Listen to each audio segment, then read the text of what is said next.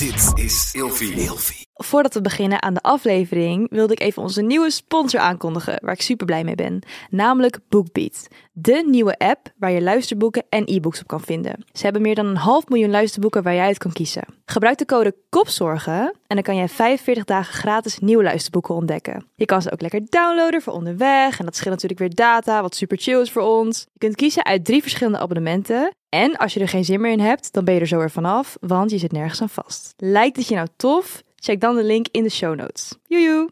Fuck, ik heb echt veel zorgen aan mijn kop. Jij ook? In deze podcast bespreken we al onze schaamte, eenzaamheid, issues, experimenten en gaan we op zoek naar onszelf. Samen met een gast beantwoord ik al jouw vragen. Tof dat je luistert naar Kopzorgen. Ik ben jullie host Michelle en je luistert weer naar een nieuwe aflevering. Vandaag zit ik in de studio met Jay, ook wel bekend als Tissue Boy Jay. Welkom. Ja! Wat leuk dat je er bent. Ik ben heel blij om hier te zijn. Ja, we hadden net al echt even zo'n leuk gesprek. Ik zit er helemaal in. Ik ben helemaal blij. Ik word echt heel blij van jouw energie. Ja, ik heb hetzelfde met jou. Het is heel aanstekelijk. Dit gaat- Dus ik ja, ga- dit wordt- gaat goed. heel goed. Ja, dit gaat heel goed. Hey, maar Jay, je doet echt van alles. Je bent comedian, je bent content creator. Ik zie jou veel op Instagram, TikTok. Je hebt je eigen theatershow. Ja. Daar gaan we het zo allemaal over hebben. Maar ik ben eigenlijk ook wel benieuwd. Hoe gaat het daar nu mee? Want de theaters zijn weer open. Ja. Je mag weer. Ja, het gaat eigenlijk. Ik, ik mag niet klagen. Het, de zalen zitten vol. Ik ga door het hele land. Ik ben gewoon. Eh, ik ben het genieten. I'm living the dream right now. Ja, lang verhaal kort. Het gaat super. Maar politiek correct heet hij. Ja. En ja. de cover sprak mij heel erg aan. Want ja, kan, leg even uit hoe de cover eruit ziet van De politiek correct. De cover ziet eruit dus als een, eh, een, eh, het zijn twee J's. En één hele nette J in een pak. heel netjes. En ze schudden elkaar de hand, de twee J's. Maar de nette man in pak, die heeft achter zijn rug een mes. En de, een beetje de, de gangster J, de thug J, die schudt de nette man de hand. Maar die heeft ook iets achter zijn rug. En dat is een roos. Ja. En wat ik dus eigenlijk probeer te verbeelden in die cover is eigenlijk gewoon, ook al zie je er aan de buitenkant eh, of praat je heel netjes, kan je nog steeds een, sorry dat ik een teringleier zijn, maar je, je kan ook gewoon ja, eruit zien als een teringleier, maar gewoon een heel lief hart hebben. En dat is eigenlijk een beetje hoe ik mezelf zie en ook hoe ik eh, bijvoorbeeld politieke systemen zie. En dat heb ik zo erin gegooid. Maar ben jij dan beide? Of eh, wil jij iets weergeven van de maatschappij? Ik wil eigenlijk iets weergeven aan de maatschappij. Dat we niet meteen oordelen aan de buitenkant of meteen oordelen aan bepaalde uitspraken wat iemand heeft. Maar dat we gaan kijken, wat zit er nou eigenlijk achter Ja. die rug? Is dat een mes of is dat een roos? Hebben mensen vaak het oordeel over jou? Oeh ja, ik ben een wandelend oordeel. Ja, maar dat is ook heel normaal. Omdat ik gewoon heel veel te vertellen heb en heel veel te zeggen heb. En ik heb een sterke mening over heel veel dingen. Dus dan is het ook eh, niet gek als mensen dan over mij gaan oordelen op een bepaalde manier. Alleen vaker, ja, op een andere manier ook werkelijk ben. Maar waar gaat die show dan over? De show gaat eigenlijk over eh, politiek correctheid. Dus ik vind dat wij, naarmate dat wij eigenlijk als maatschappij steeds correcter willen worden, steeds incorrecter aan het handelen zijn. Dus dat wij overal de scherpe randjes vanaf willen, eh, de cancel culture. Daar gaat hij eigenlijk over. Wij gaan het zo ook over cancel culture hebben. Want jij bent echt, jij geeft zo ongefilterd je mening. Dat Mhm. wat ik zie van jou op socials en ook. Maar ook wel echt over gevoelige onderwerpen. En je maakt er dan ook grappen over, dus dat is wel heel nice. Ja. Maar ik moet eerlijk bekennen, toen ik vertelde aan mensen dat ik jou te gast ging vragen in mijn show. Waren twee, twee opposite kanten. De ene waren van, oh my god, Jay, fucking vet. Ik vind hem tof. De andere kant was, waarom nodig je hem uit? Waarom doe je dat? La la la la. ja. En ik vroeg me ook af van, is dat bij jou altijd al zo geweest? Dat er echt één kant was die helemaal fan was en de andere kant dacht echt, wat een verschrikkelijke vent? Ja, ik, eh, er zit geen middenweg in bij mij. Of je haat me of je houdt van me. Dat is echt ziek. Ja, ik weet het. Maar ja, dat is, eh, ja, dat is wel waar. Dus het, voor mij is het geen verrassing of zo dat je die twee eh, opposites krijgt. Ik zie het zelf ook op mijn pagina's. Of er zijn mensen echt dol op me, of er zijn mensen die zien me liever dood. Hoe, ja, maar hoe komt dat dan? Ja, omdat ik gewoon heel stellig ben en geen blad voor de mond neem. En misschien vaker wat onzekerheden aankaart die leeft in mensen. En ik zeg vaker dingen die jij denkt, maar niet durft te zeggen. Ja. Ja, I don't know, ik trigger mensen. Ja, maar dat is ook wel de bedoeling. Ja, is dat de bedoeling? Ja, zeker. Want als ik een heel politiek correct dialoog met jou ga houden, waar er niet geprikkeld wordt, dan ga je niet luisteren. Op een gegeven moment, ja, je turned off en ja, ik weet niet. En toch, als ik iets zeg wat prikt, heb ik toch wel je aandacht. En ik wil gewoon iets vertellen. Ja, zonder, jij verklaart ook niet waarom je dingen zegt. Dat is echt, dan ben je echt tien minuten aan het praten. Dan wil je iets vertellen en dan zeg je, maar ik bedoel het niet zo hoor. Ik bedoel het zo, weet je Ja. wel. En dat is dat politiek correct waar je dus keihard tegen ingaat. Ja, precies. Ja, maar ik het wel ja, over Ja. wilde hebben is die video laatst over ehm ongewenst gedrag. grensoverschrijdend gedrag. Ja. Grensoverschrijdend gedrag. Ja. Ja. Vertel, tell me about it, girl. Kan jij eerst vertellen waar die over ging? Ja, het ging mij. eh, de, ik had die video gemaakt omdat het. eh even kijken, volgens mij zag ik een krantenknipsel. eh, Iemand die de hond uitliet en die... die werd mooi genoemd. Ja. En daar stond er. eh, het krantenknipsel zei. Ik werd mooi genoemd. Grensoverschrijdend gedrag kan akelig subtiel zijn. Volgens mij zoiets. Ja. En daar vond ik wat van. Dus ik maakte een filmpje met de insteek van dat wij niet te snel dingen moeten roepen als grensoverschrijdend gedrag. Omdat daardoor ook de mensen die echt te maken hebben met grensoverschrijdend gedrag, verkrachting en aanranding, naar mijn mening minder gehoord worden. Dus als we allemaal roepen dat dit en dit en dit eh, grensoverschrijdend gedrag is, sneeuwen aan de andere kant de slachtoffers onder. En ik heb zoiets van man up op bepaalde zaken. Hoe bedoel je? Dus dat ehm, het leven heeft hobbels, het leven heeft dingen wat niet leuk zijn. En als we daar onze focus op gaan leggen, dan wordt daar meer van.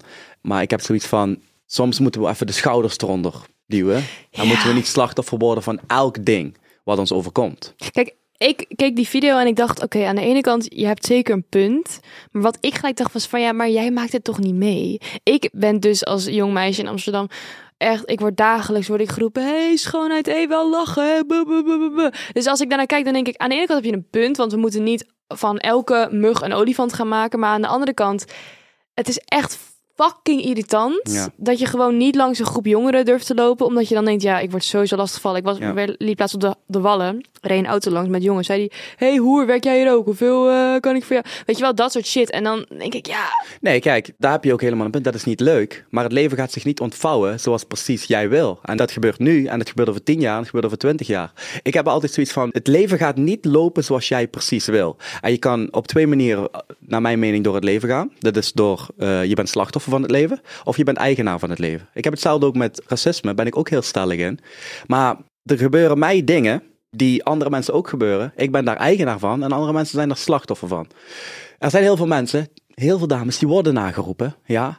Maar ik heb zoiets van, dat gebeurt ook bij heren. Maar het is de manier, hoe ga je hiermee om? Geef jij al je happiness, geef je al je kracht aan iemand anders, zodat die bepaalt, zo voel jij je? Of is het zo van, ja oké, de wereld is niet perfect, dit is wat gebeurt, own up, tot een bepaalde grens. Hè? Als mensen aan jou gaan zitten, weet ik wel, hey, daar ben ik de laatste die zegt, hey, stel je niet aan. Maar het leven is zo. Het leven is geen paradijs waar niks gebeurt. En ik heb zoiets van, als ik dan zo'n krantenknipsel zie over dit probleem, en ik zie dan de echte problemen, naar mijn mening, in de wereld, dan, ja, dan, dan kom ik. Ja. ik snap wat je zegt, maar je zei in die video, je mag niet eens meer flirten. ja. Dus dat is wel anders dan wat je nu zegt. Ja, omdat ik in de video is het een comedy context. En daar heb ik het dus over, snap je? En daar ga ik spelen met metaforen en weet ik wat allemaal. Ik kan in een korte video van twee minuten kan ik niet volledig mij uitleggen, maar het gaat er mij om, zie je de essentie, zie je mijn intentie. En daar kan je van allerlei dingen van maken. Want ik zei ook in de video, een gepaste aanranding kan leiden tot een huwelijk. Dat is wat ik zei. Comedy context werd helemaal uit verband getrokken. Gepaste aanranding bestaat niet bestaat niet. Het gaat mij om flirten. Dat noem ik in een comedy context gepaste aanranding. Kan je overvallen? Prima. Maar zie je de intentie erachter? Ja, maar jij weet al van tevoren van toch, dit gaat Ja. mensen, mensen gaan niet pissig worden. Wa- wat ook de reden is dat het goed doet. Maar ik heb hier ook wel een stelling over. Ja. Voordat ik die stelling ga gooien, wil je nou zien hoe wij erbij zitten, Jay en ik? Dat kan via Instagram en TikTok, @kopzorgpodcast. En als je deze podcast graag luistert, laat dan een recensie achter op je favoriete podcast-app. Hierdoor is de podcast beter te vinden voor anderen. Oké, de stelling is, jezelf kunnen uiten is belangrijker dan rekening houden met anderen. 100%. Leg uit. Ik denk dat alle problemen ontstaan vanuit jezelf niet kunnen uiten. Jezelf niet kunnen uiten, daardoor worden mensen depressief, daardoor krijgen mensen een burn-out, daardoor plegen mensen zelfmoord, daardoor vind ik een hele, hele groot goed. En uiteindelijk gekwetst zijn gebeurt bij de persoon intern. Jezelf kunnen uiten met de intentie om te kwetsen, sta ik nooit achter. Jezelf kunnen uiten als uitlaatklep om dingen in beweging te zetten, sta ik 100% achter. Maar wat is het verschil? De intentie. Maar hoe weet je... maar- De intentie is altijd innerlijk. Als ik nu iets roep en ik denk, wacht maar, als ik dit roep, dan gaat ze. Ja, En ik, mijn intentie is pijn doen. Of is mijn intentie nadenken? Of is mijn intentie lachen? Of is mijn intentie relativeren? De intentie komt vanuit degene die zendt. En hoe degene het ontvangt, dat ligt weer bij de ander. Hoe jij iets ontvangt, ligt bij jou. Want ik kan één ding zeggen, hè, waar jij helemaal gekwetst voor raakt en de ander lacht.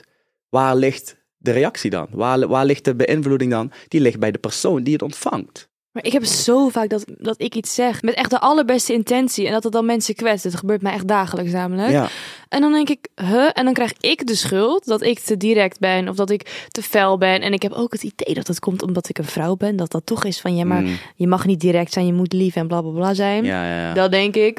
Maar dan denk ik echt van, ja, maar dus mijn intenties zijn niet slecht. Nee. Maar toch wijst iedereen naar mij van, ja, maar jij moet veranderen. Jij moet minder direct worden. Jij moet beter nadenken over wat je zegt. Dat hoor ik echt al mijn hele leven Ja, lang. en ik zeg absoluut niet doen. Als mensen je intentie niet meer kunnen zien en gaan verwarren met hun eigen gevoel zoals het binnenkomt. Als jij mij iets vertelt en het raakt mij, dat zegt iets over mij, niet over jou. Jij zegt gewoon iets. En als we nog dieper ingaan op de filosofie van woorden, dan zijn woorden enkel klanken. Het zijn klanken waar iets mee gebeurt en jij maakt er iets van in je hoofd. Hè? Dat is een, een klank. En ik vind gewoon, als de intentie is voor mij leidend. De intentie mag nooit zijn, ik ga iemand kwetsen, ik ga iemand pijnigen. Nooit. Maar het kan wel zijn dat, het, dat iemand gekwetst raakt, maar dat doet de persoon zelf. Maar was je altijd al zo? Zo recht door zee? Of heb je op een gegeven moment gewoon gedacht van... Fuck deze shit. Nou, ik speel geen act. Het is gewoon, dit is wie ik ben. Ik wil er gewoon geen doekjes omwinden en het, het complexer maken dan het in werkelijkheid is. Ik heb zoiets van, ja, laat, let's talk about it. Gewoon. Ik, ik ben het er ook wel mee eens. Ik vind het echt wel een lastig onderwerp. Omdat ik dus inderdaad zo vaak van verschillende mensen heb gehoord van... Doe het zo, doe het zo, weet je wel. En Ja. dan de andere kant zegt... Nee, fuck al die mensen, weet je wel. Dus het is... eh, maar ja, maar ik ja, vind, ja, wat zeg je gevoel? Wat zeg je als je even alle uitwendige stemmen helemaal uitzet en je gaat gewoon puur naar de inwendige stem luisteren? Wat zegt die stem? Want extern is eigenlijk allemaal, ja, het is bijzaak. ja, ik ben gewoon mezelf.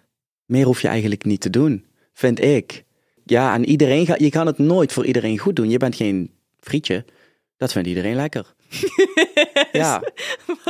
Je kan het niet voor iedereen goed doen. Dat gaat niet. Nee, dat- Al zou jij je in gaan binden en zeg je nou, ik ga toch meer rekening houden. Dan zeggen die directe mensen, ah, kijk, ze is veranderd. Ja, nee, ze is niet meer direct. Ga je direct worden, dan zeggen de mensen die heel gevoelig zijn, oh, ze is te direct. Wat wil jij? Leef je veranderen?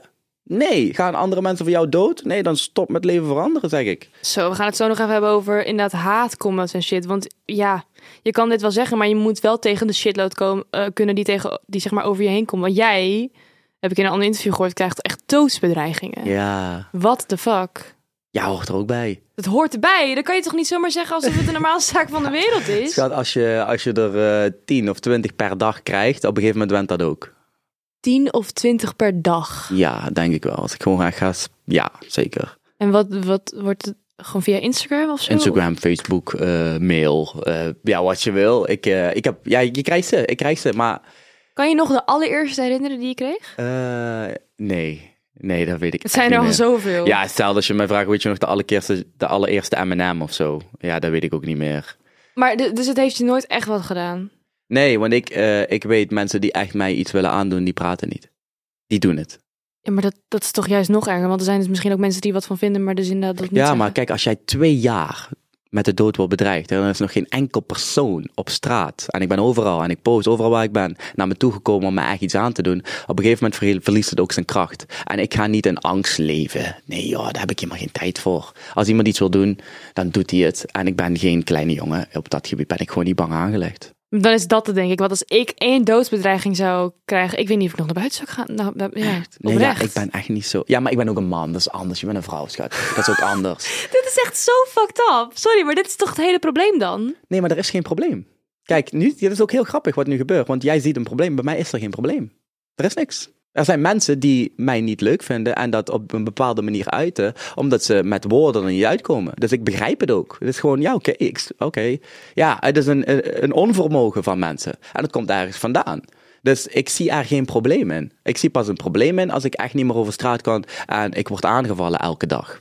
Dan wordt het een probleem. Nu, het zijn woorden, joh. Wat gewoon, ja, leuk. Ja, ik, ik ben geen slachtoffer en ik ga daar ook niet in. Dat, vind ik wel mooi, maar ik bedoel, iemand als Geert Wilders inderdaad, die moet gewoon met kogelvrij glas. Dan zou, dan zou het je dus wel wat doen. Dan is het vervelend. hè, Ja. Als ik echt niet meer over straat kan. Maar als ik over straat loop, ik krijg, ik krijg gewoon heel veel liefde. Dus het strookt me ook niet met mijn realiteit. Het is gewoon, ja, het is er en het mag er ook zijn. Ja, maar er zijn zoveel mensen die zoveel moeite hebben met die haat die ze online krijgen. Ik heb daar echt heel veel moeite mee. Ja, Ja, hoe kan dat?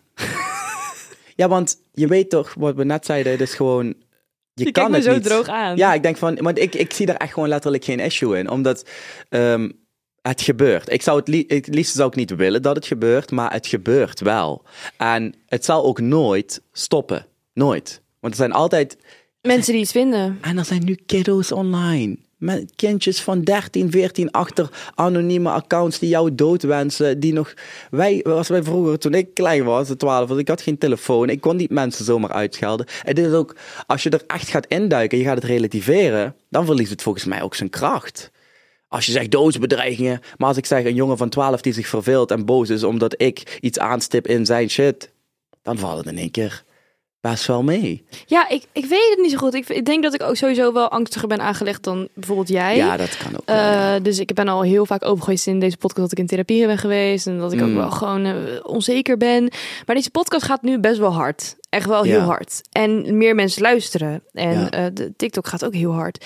En je, oh, de shit die er overheen komt. Ja. Gewoon dat ik dit ben en dat ik dat ben. En dat ik dit moet doen. Dat ik dat verkeerd doe. En het is ook in één keer zo'n soort van klap of zo. Tuurlijk. En ik, ja, Als ik, ik ga jou- er heel slecht op. Ik snap het ook, maar als ik jou bijvoorbeeld een hele grote. Stel je voor, ik geef jou een, eh, een ballenbak met duizend ballen.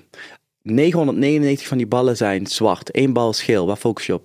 Ja, die ene. Gele bal. Ja. Je krijgt duizenden berichten hoe goed je bezig bent. Ja. Duizenden berichten, duizenden mensen, miljoenen mensen hoor ik net die je raakt. Die wat zeggen, je doet het eigenlijk heel erg goed. Waar focus je op? Op die mensen wat je niet leuk vinden. Het is een natuurlijk iets, maar je moet wel begrijpen waarom het gebeurt.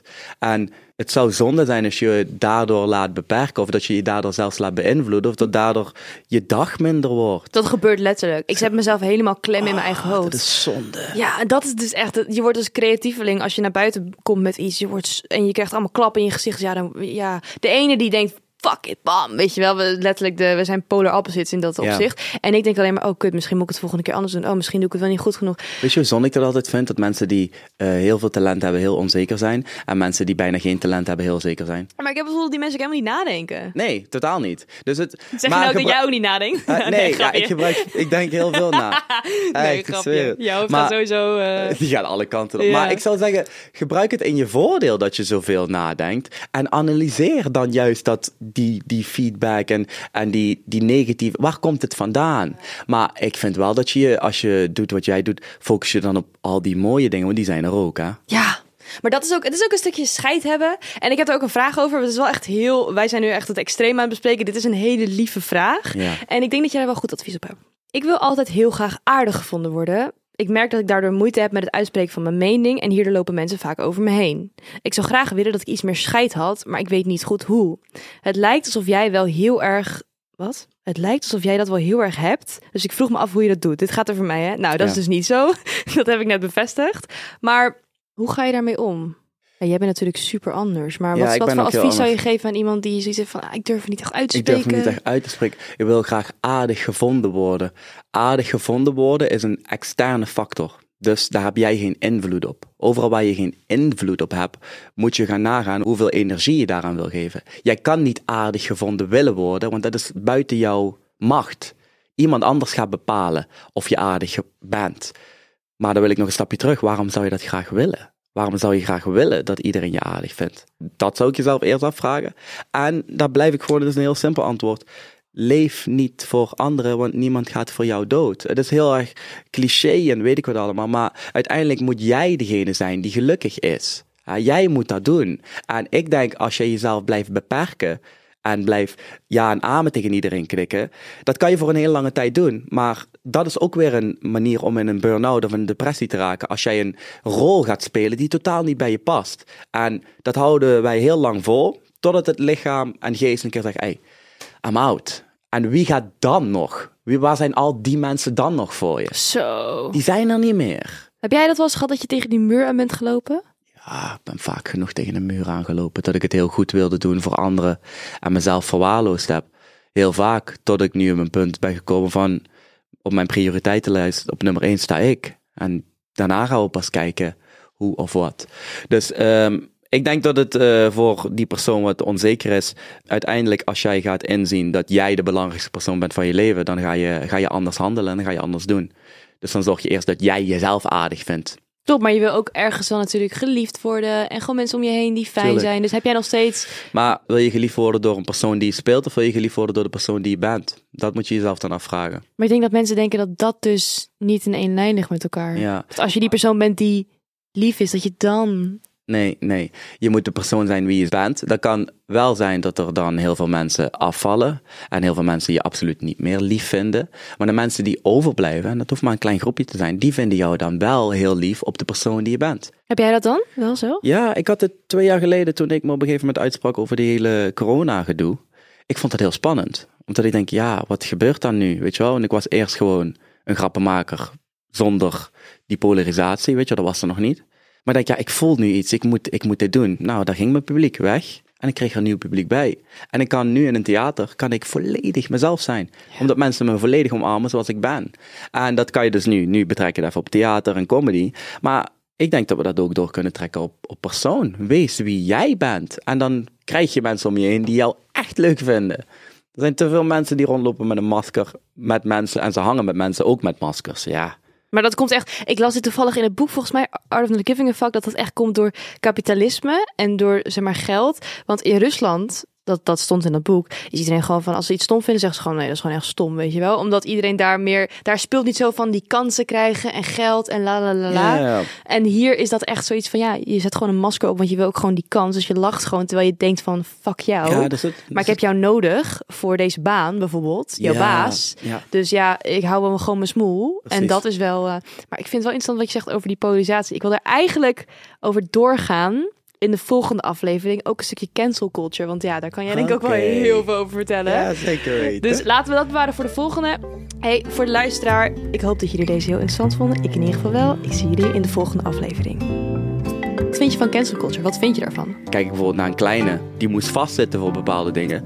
En wordt nog niet zo hard gecanceld als een Bilo. Want vooral de jongere generatie denkt dat ze naar een doel moeten rennen. Maar als je daaraan gaat komen, dan heb je weer een nieuw doel.